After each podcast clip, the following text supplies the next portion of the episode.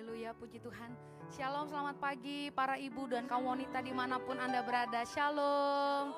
Senang sekali kalau kita bisa berjumpa kembali dalam ibadah wanita Betel Indonesia. Pagi hari ini berapa banyak yang kita yang diberkati oleh Tuhan. Mari kita melambaikan tangan dan kita berikan tepuk tangan yang meriah buat Allah kita. Saya mengundang ibu-ibu semua untuk bangkit berdiri. Firman Tuhan berkata dalam Mazmur 91 ayat 4, dalam kepak sayap Tuhan kita akan berlindung. Amin. Tepuk tangan sekali lagi buat Allah kita. Woo! Bagai raja wali melintasi gunung tinggi, bagai raja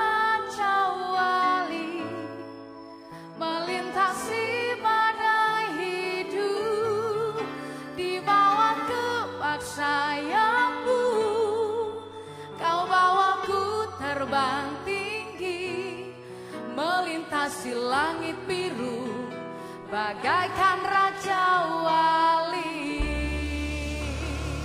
Ooh, yes.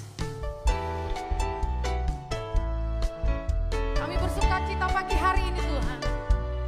Sebab engkau tempat perlindungan kami. Haleluya. Aku ingin selalu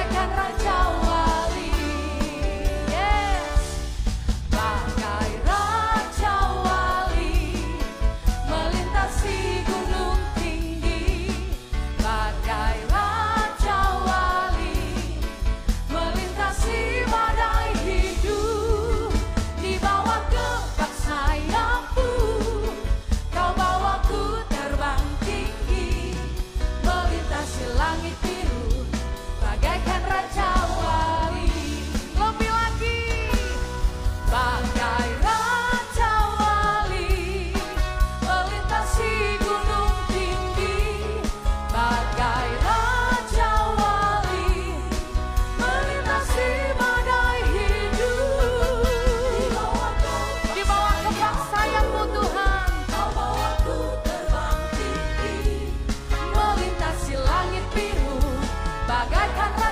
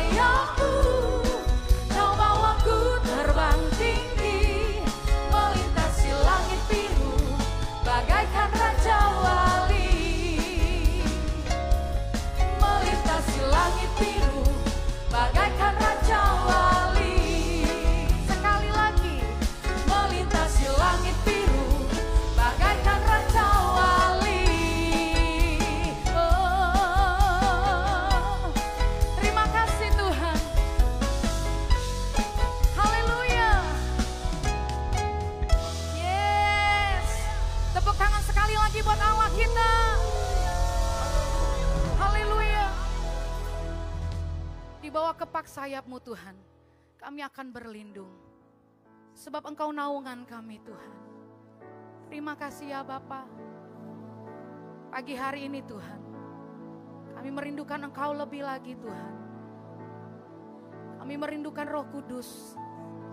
Kau melawat setiap kami, para ibu, kaum wanita, di mana pun mereka berada saat ini Tuhan. Biar kami boleh merasakan hadiratmu. Terima kasih Tuhan Yesus. Ini kerinduan kami. Hati yang mengasihimu. Yang menyenangkan hatimu Tuhan. Terima kasih Roh Kudus. Silakan duduk kembali ibu-ibu dalam hadirat Tuhan. Kami ingin memiliki hati yang sepertimu Tuhan. Hati yang mengasihimu Tuhan. Terima kasih Tuhan Yesus.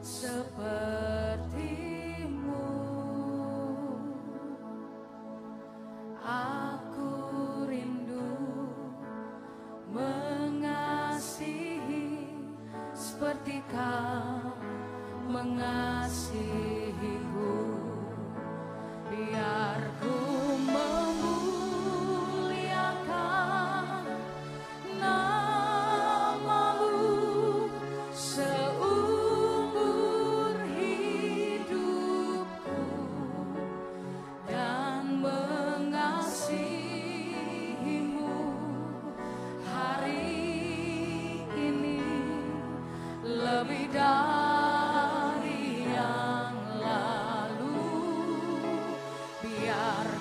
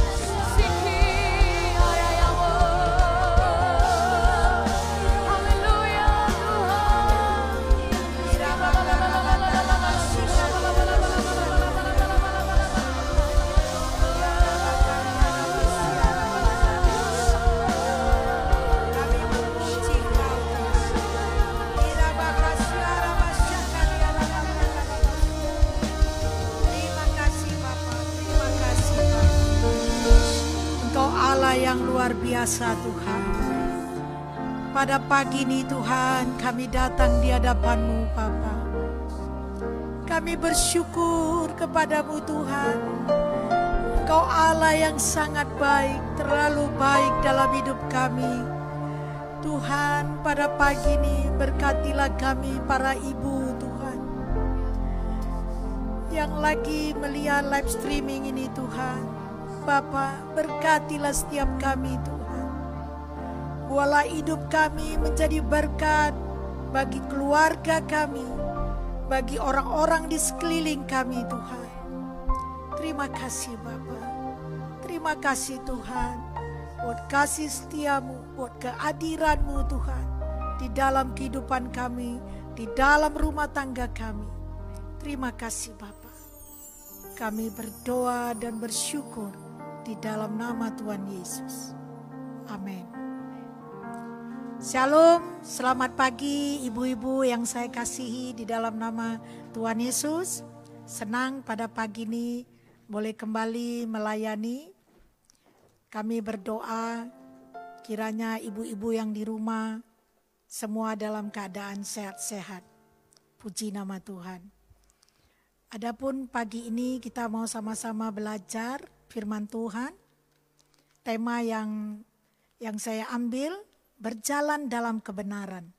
Kita ambil dari Mazmur 34 ayat 1 sampai 6. Ibu-ibu yang ada di rumah boleh sama-sama dengan saya uh, membaca firman Tuhan ini. Mazmur 34 ayat 1 sampai 6. Dari Daud pada waktu ia pura-pura tidak waras pikirannya di depan Abimelek sehingga ia diusir lalu pergi. Aku hendak memuji Tuhan pada segala waktu. Puji-pujian kepadanya tetap di dalam mulutku. Karena Tuhan jiwaku bermegah. Biarlah orang-orang yang rendah hati mendengarnya dan bersuka cita. Ayat 4. Muliakanlah Tuhan bersama-sama dengan aku. Marilah kita bersama-sama memasyurkan namanya. Ayat 5. Aku telah mencari Tuhan, lalu ia menjawab aku dan melepaskan aku dari segala kegentaranku. Tujukanlah pandanganmu kepadanya, maka mukamu akan berseri-seri dan tidak akan malu tersipu-sipu. Ayat yang ketujuh, orang yang tertindas ini berseru dan Tuhan mendengar, ia menyelamatkan dia dari segala kesesakannya. Amin. Jadi ibu-ibu, Jalan hidup orang benar itu tidak ditentukan oleh situasi dan kondisi keadaan kita. Tapi orang benar itu selalu bergaul akrab dengan Tuhan dan hidup selalu dalam kebenarannya. Sekarang ini kehidupan semakin ganas ya ibu-ibu ya. Banyak orang mengambil jalan pintas, bunuh diri dengan cara menggantungkan diri, melompat dari mall, tidur di bantalan rel kereta api. Tapi bagi kita orang benar, anak-anak Tuhan, kita tidak perlu takut. Sesuai dengan firman Tuhan yang tadi kita baca, Daud adalah teladan yang sangat baik. Dia orang yang selalu menjalani hidupnya dengan benar. Sebagai orang benar, Daud itu walaupun diburu terus oleh Saul untuk dibunuh, hanya oleh karena iriati, tapi Daud tetap menjaga kemurnian hatinya. Ibu-ibu, teladan apa yang diwariskan Daud sebagai orang benar?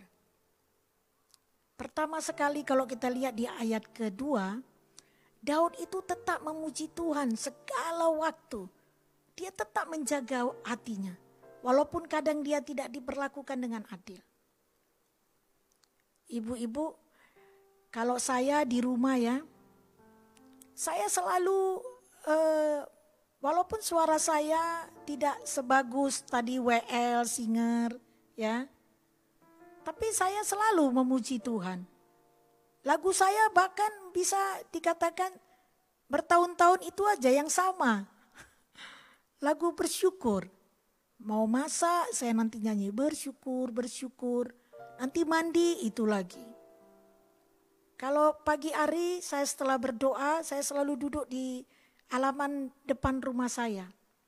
Nanti di situ pun saya menyanyikan lagu yang sama. Jadi waktu kita memuji Tuhan itu tidak dipengaruhi oleh keadaan kita, ibu-ibu.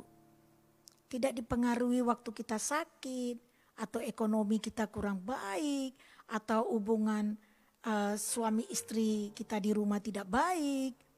Ya ibu-ibu, mari kita selalu memuji Tuhan.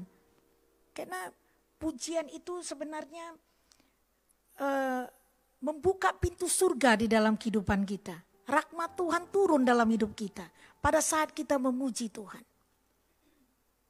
Kalau ibu-ibu baca firman Tuhan ya, Paulus dan Silas itu memuji Tuhan di dalam penjara di Filipi. Terakhir apa yang terjadi? Mujizat terjadi.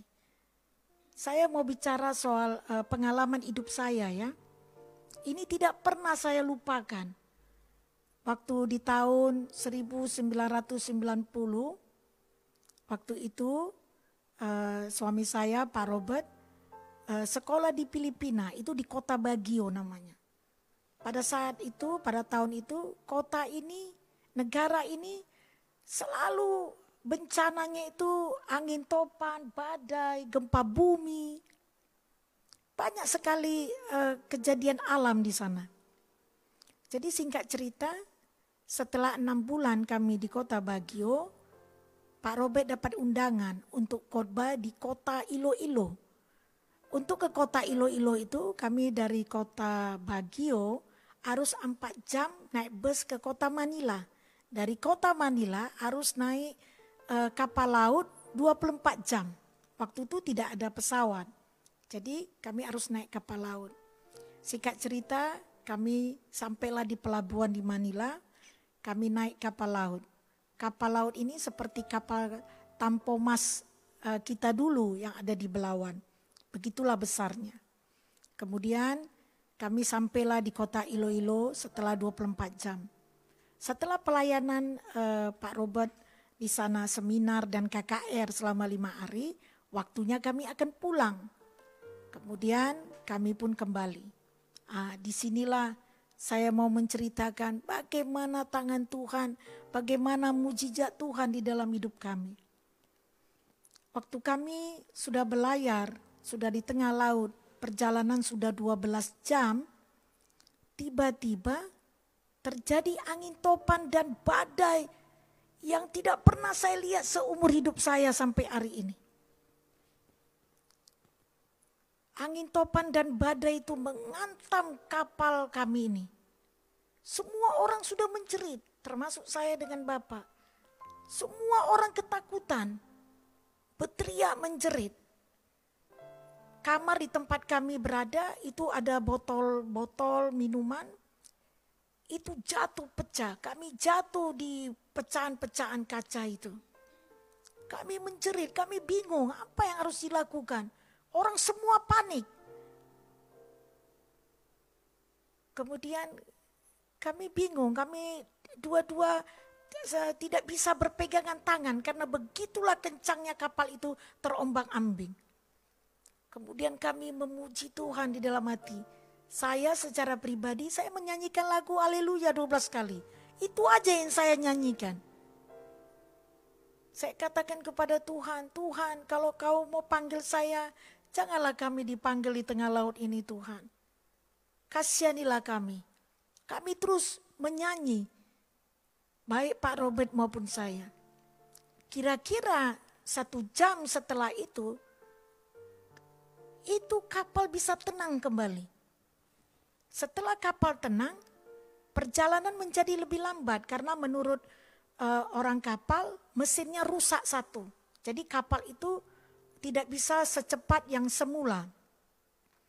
Jadi ibu-ibu yang tadinya kami sampai di kota Manila 48 jam, eh du, yes, eh no no, 24 jam, tapi karena ada badai dan mesin kapal rusak, kami sampai di kota Manila 36 jam. Setelah kami sampai, tidak berhenti di situ ibu-ibu. Kota kota Manila pada saat itu itu sangat rawan. Kami tidak punya siapa-siapa, kami tidak punya teman, kami tidak punya keluarga. Dan kami sampai di kota Manila itu sekitar jam 2 pagi dini hari. Keadaan sangat Ngecam gitu kami tidak kenal siapa pun. Siapa aja bisa dibunuh di sana. Di sinilah kami melihat betapa Tuhan itu baik. Pada saat kami lagi kebingungan turun dari kapal, kami melihat ada seorang bapak datang tergopo-gopo uh, menuju uh, kepada kami. Kemudian dia berkata, Bapak orang Indonesia ya? Wah, kami senangnya luar biasa. Berarti ini orang Indonesia juga. Karena dia kulitnya lebih hitam dari saya, rambutnya keriting, terus saya bilang, oh ini pasti dari Papua. Terus kita tanya, kenapa Bapak bisa tahu kami orang orang Indonesia? Dia bilang, saya seorang hamba Tuhan. Saya sudah lima tahun berada di kota Manila. Waktu tadi saya mau tidur, kuat sekali di hati saya, saya mendengar dengan jelas ada suara yang mengatakan untuk saya ke pelabuhan dan menjemput ambanya. Wah, saya merinding ini waktu cerita ini saya uh, teringat itu itu peristiwa yang luar biasa yang terjadi dalam hidup kami. Kemudian begitu mendengar suara itu dia langsung uh, ke pelabuhan dan dia bisa langsung pada sasarannya ketemu dengan kami. Bukankah Tuhan itu luar biasa? Dia menolong kita. Akhirnya kami dibawa ke rumahnya. Kami dilayani dengan baik. Keesok harinya baru kami kembali ke kota Bagio.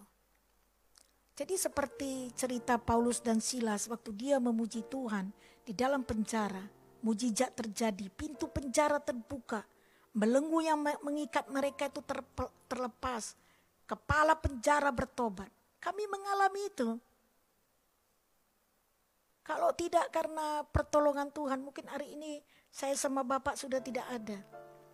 Banyak peristiwa di mana uh, Tuhan selalu menolong kita pada saat kita memuji Tuhan. Memuji Tuhan itu sangat penting ya ibu-ibu, bukan arus lagu baru atau arus suara kita bagus. Tidak. Memuji Tuhan itu melepaskan kita dari semua persoalan. Sebagai orang benar, kita berjalan di dalam kebenaran. Marilah ibu-ibu mulai hari ini menyanyikan lagu-lagu yang membawa kemuliaan bagi Tuhan. Saya tiba-tiba teringat, kira-kira lima tahun yang lalu saya ikut uh, uh, satu grup ya. Mereka ini semua keluarga berangkat ke India. Jadi di antara mereka saya ikut. Semua mereka bukan orang percaya mereka semua dari latar belakang agama Sikh dan Hindu. Saya sendiri yang orang percaya. Kemudian di dalam perjalanan saya biasa menyanyikan lagu-lagu kecil yang saya untuk telinga saya sendiri mendengar. Dan tanpa saya sadari ada ibu-ibu mereka juga mendengar dan mereka selalu bilang sejuk kali hati saya kalau uh, kamu bernyanyi. Jadi tanpa kita sadari, ibu-ibu, itu membawa berkat bagi orang lain. Membawa berkat bagi keluarga kita, bagi anak-anak kita, bagi suami kita. Kemudian kalau kita lihat tadi di Mazmur 34 ayat 1 sampai 6, kita lihat di ayat 4, itu Daud tetap memuliakan Tuhan. Hidup orang benar itu harus selalu memuliakan Tuhan. Tidak tergantung dengan keadaan kita. Ada satu uh, statement yang cukup baik ya. Bersyukur dan memuji Tuhan itu tidak pernah merugikan kita. Sekarang kita ganti ya kata-katanya ya. Bersyukur dan memuji Tuhan tidak pernah merugikan saya. Saya itu diganti dengan nama kita sendiri ya. Ah, baik sama-sama ya ibu ya yang ada di rumah. Kita sama-sama uh, mengucapkan kata-kata ini ya. Bersyukur dan memuji Tuhan tidak pernah merugikan Maria. Sekali lagi ibu-ibu, bersyukur dan memuji Tuhan tidak pernah merugikan Maria. Amin. Dalam hidup kita, mari kita uh, memulai kalau selama ini uh, kita tidak terbiasa, mari kita biasakan memuji Tuhan, memuliakan Tuhan. Tuhan Yesus pernah mengajarkan sebuah doa yang sangat terkenal dan doa ini sangat biasa diucapkan oleh seluruh gereja-gereja yang ada di dunia ini. Matius 6 ayat 9 sampai 13. Mari ibu-ibu yang di rumah kita sama-sama bacakan doa ini. Bapa kami yang di surga, dikuduskanlah namamu. Datanglah kerajaanmu Jadilah kehendakmu di bumi seperti di surga. Berikanlah kami pada hari ini makanan kami yang secukupnya. Dan ampunilah kami akan kesalahan kami. Seperti kami juga mengampuni orang yang bersalah kepada kami. Dan janganlah membawa kami ke dalam pencobaan. Tetapi lepaskanlah kami daripada yang jahat. Karena engkaulah yang punya kerajaan dan kuasa dan kemuliaan sampai selama-lamanya. Amin. Ibu-ibu tahu nggak? Ada nasihat yang baik waktu kita mengucapkan doa ini. Ibu-ibu boleh lihat di slide. Jangan katakan Bapak jika kamu tidak berlaku sebagai anak. Amin. Jangan katakan kami jika hidupmu penuh dengan egois. Kita resapin ya ibu-ibu doa Bapa kami ini. Jangan katakan yang ada di surga jika yang kamu pikirkan adalah perkara duniawi saja. Jangan katakan dikuduskanlah namamu jika kamu tidak menghormati dan memuliakan Allah sebagaimana mestinya. Jangan katakan datanglah kerajaanmu jika yang kau obsesikan hanyalah keberhasilan duniawi saja. Jangan katakan jadilah kehendakmu jika yang kamu lakukan hanyalah yang kamu inginkan. Jangan katakan berikan kami pada hari ini jika kamu tidak peduli terhadap orang yang sedang kesusahan. Dahsyat sekali ya ibu-ibu ya doa Bapak kami ini. Jangan katakan ampunilah kesalahan kami jika kamu masih menyimpan dendam terhadap orang lain. Kadang kita berdoa, Tuhan, ampunilah kami seperti kami juga mengampuni orang yang bersalah. Dan ternyata kita tidak bisa mengampuni orang lain. Tapi setelah kita merenungkan ini, mari kita berubah ibu-ibu. Jangan katakan, jangan bawa kami dari yang jahat jika kamu tidak sungguh-sungguh menolak kejahatan dan kekejian. Jangan katakan amin jika kamu tidak sungguh-sungguh dengan doa Bapa kami. Amin ibu-ibu. Jangan pernah katakan amin ya kalau tidak sungguh-sungguh berdoa Bapa kami. Mari kita resapi doa ini. Sehingga kita selalu berjalan dalam kebenaran. Kita diciptakan Tuhan untuk apa ibu-ibu? Untuk memuliakan Tuhan.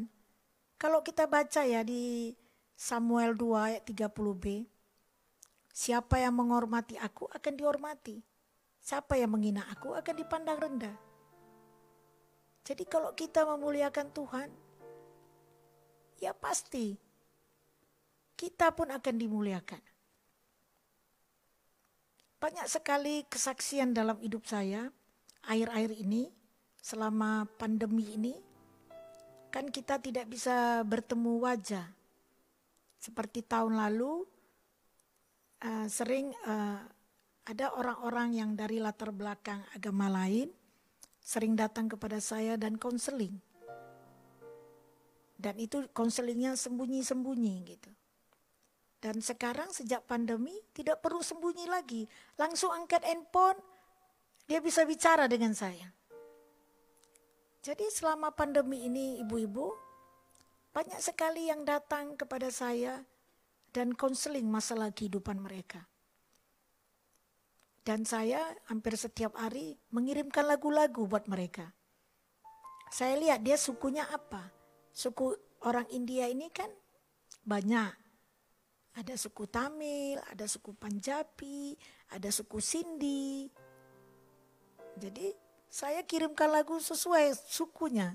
Jadi gampang ibu-ibu, saya cari di YouTube. Kadang saya minta pertolongan Pak Robert. Saya cari di YouTube. Ini lagu bahasa Tamil. Oh musiknya ini menyentuh hati saya. Ah, saya kirim. Dan itu saya terima feedback balik. Mereka bilang, kok saya merinding ya? Waktu kirim itu saya doakan, Tuhan biarlah lagu ini merubah hidup mereka. Nanti lagu dalam bahasa uh, Cindy, saya cari di YouTube, saya kirim. Jadi ibu-ibu banyak cara untuk kita bisa memuliakan Tuhan. Kapan kita akan memuliakan Allah? Apakah hanya pada ibadah hari Minggu baru kita memuliakan Tuhan? Atau waktu kita dapat rezeki baru kita semangat memuliakan Tuhan? Atau waktu semua baik-baik, aman semuanya. Anak-anak aman, keluarga aman, uang aman, semua aman, baru kita memuliakan Tuhan. Oh tidak ibu-ibu. Dari bangun pagi hari sampai kita tidur, kita harus selalu memuliakan Tuhan. Ibu-ibu, kalau ibu-ibu perhatikan ya, kalau seorang ibu yang sakit di rumah, itu satu rumah sakit ibu-ibu. Kalau ibu-ibu misalnya tidak masak, pagi-pagi harus keluar, itu rumah pasti berantakan. Anak-anak bingung mau makan apa, suami mau makan apa. Jadi ibu-ibu kita ini punya peranan yang sangat penting sebenarnya. Di dalam rumah tangga saya bicara dari pengalaman hidup saya. Waktu saya operasi kaki saya, lutut saya, itu saya empat bulan tidak bisa ke pasar, tidak bisa masak. Saya harus benar-benar rehat di tempat tidur. Dan rumah itu tidak seperti biasanya. Mau makan mereka bingung, tanya saya. Mau masak apa, tanya saya. Memang saya ada bibi di rumah yang sudah kerja 22 tahun sama saya. Tapi tetap dia akan tanya, jadi ibu-ibu, kalau rumah tangga kita mau lebih diberkati Tuhan, mulai dari diri kita. Mulai dari hari ini. Kita memuliakan Tuhan dengan apa saja dalam kehidupan kita. Pujilah Tuhan dengan hati kita yang paling dalam. Saya sebenarnya suara saya tidak bagus. Kadang-kadang anak-anak saya bilang, kalau mami nyanyi, itu burung-burung bisa lari loh mami. Tapi saya tanya sama bibi saya, karena saya cukup akrab. Saya tanya, Bi, kalau saya nyanyi, bibi bagaimana? Ya, suaranya ya bagus lah katanya. Tapi saya tenang loh bu kalau ibu nyanyi. Dan saya sudah apa lagu ibu, itu-itu saja. Dan ternyata lagu yang itu-itu saja meresap di dalam hati dan pikiran dia. Sehingga itu dia bawa pulang kepada keluarganya. Tanpa kita sadari, hidup kita ini bisa merubah orang lain ibu-ibu. Daud selalu memilih untuk tetap mencari Tuhan. Di ayat 5 dikatakan, dia tetap mencari Tuhan dalam keadaan apa pun. Pada saat sakit kah, susah, tetap dia mencari Tuhan. Apakah kita begitu ibu-ibu? Tuhan itu bukan hilang atau susah dicari. Dia bukan Tuhan yang sembunyi. Dia ada di mana-mana. Carilah Tuhan selama ia berkenan ditemui. Berserulah kepadanya selama dia dekat. Satu hari ibu-ibu itu tahun 94. Ya 94. Pak Robert dapat undangan khotbah di di kota Chiang Rai Bangkok. Itu seminar untuk semua para hamba Tuhan yang ada di Bangkok maupun di negara-negara lain. Jadi seminar itu selama 8 hari. Terus undangannya kan untuk Pak Robert aja, berarti kan tiketnya hanya untuk Pak Robert.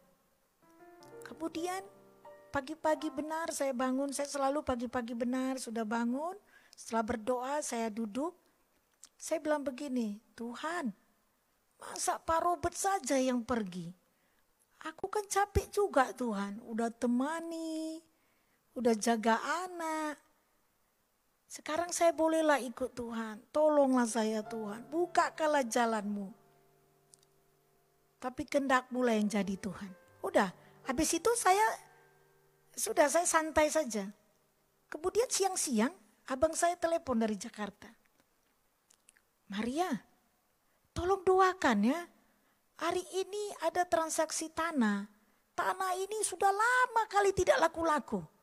Tolonglah supaya laku. Terus saya langsung saya bilang, kalau laku kasih saya tiket ya saya ke Bangkok ya, saya mau ke Chiang Rai saya bilang. Oh aman, pokoknya kalau laku saya sediakan tiket kamu. Saya pun langsung masuk kamar saya berdoa Tuhan, kendak mulai yang jadi. Terus saya pun melakukan hal-hal yang biasa. Waktu itu saya baru melahirkan anak yang kedua. Sore-sore jam-jam 6 dia telepon saya. Maria puji Tuhan. Memanglah kamu ya doa kamu didengar Tuhan. Tanah itu laku melebihi harga yang sebenarnya. Sekarang kasih tahu hari apa, kapan kamu mau pergi. Terakhir ibu-ibu, saya dapat bonus lagi. Dapat uang perjalanan. Bukankah Tuhan itu ada di mana-mana? Amin ibu-ibu. Yang penting kita percaya saja. Tidak ada yang tidak mungkin kalau kita berjalan dalam kebenaran. Ada kata-kata yang sangat bagus di closing ini. Mother Teresa berkata, berikan yang terbaik dari apa yang engkau miliki. Dan itu mungkin tidak akan pernah cukup. Tetapi tetaplah berikan yang terbaik. Amin ibu-ibu. Kemudian Mother Teresa juga berkata, jangan pedulikan apa yang orang lain pikirkan atas perbuatan baik yang engkau lakukan. Tetap ibu-ibu kita jalan dalam kebenaran. Percayalah bahwa mata Tuhan tertuju pada orang-orang yang jujur dan dia melihat ketulusan hatimu. Amin ibu-ibu. Kiranya firman Tuhan pada pagi ini membawa berkat bagi kita semua. Dan tetaplah ibu-ibu kita berjalan dalam kebenaran. Kiranya Tuhan memberkati. Mari kita sama-sama menaikkan pujian. Ya Tuhan, aku hendak bernyanyi bagimu. Ya Tuhanku, aku hendak bernyanyi bagimu.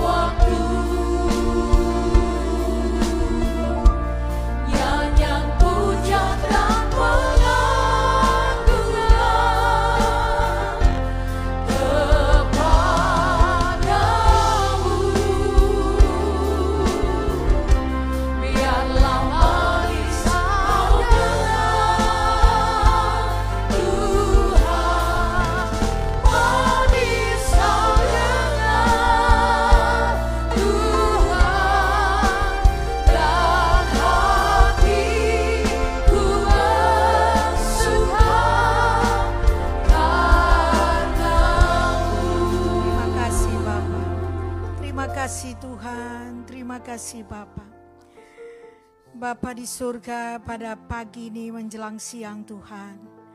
Kami bersyukur kepadamu Tuhan. Kami memuji-muji Engkau, kami memuliakan Engkau Tuhan. Bela kami sebagai ibu-ibu Tuhan selalu berjalan dalam kebenaran. Hidup kami menjadi berkat Tuhan.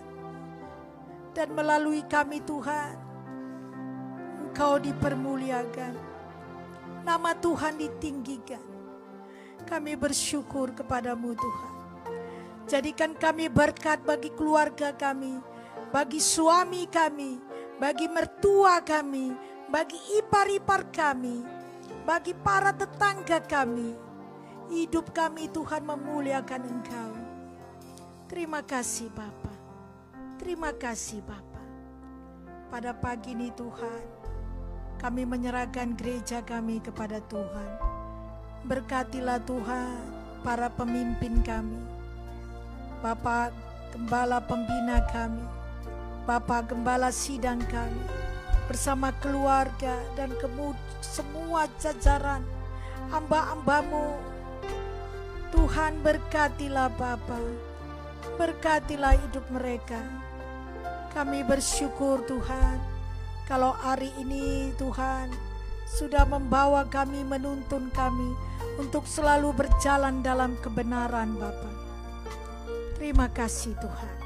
Terima kasih Bapak.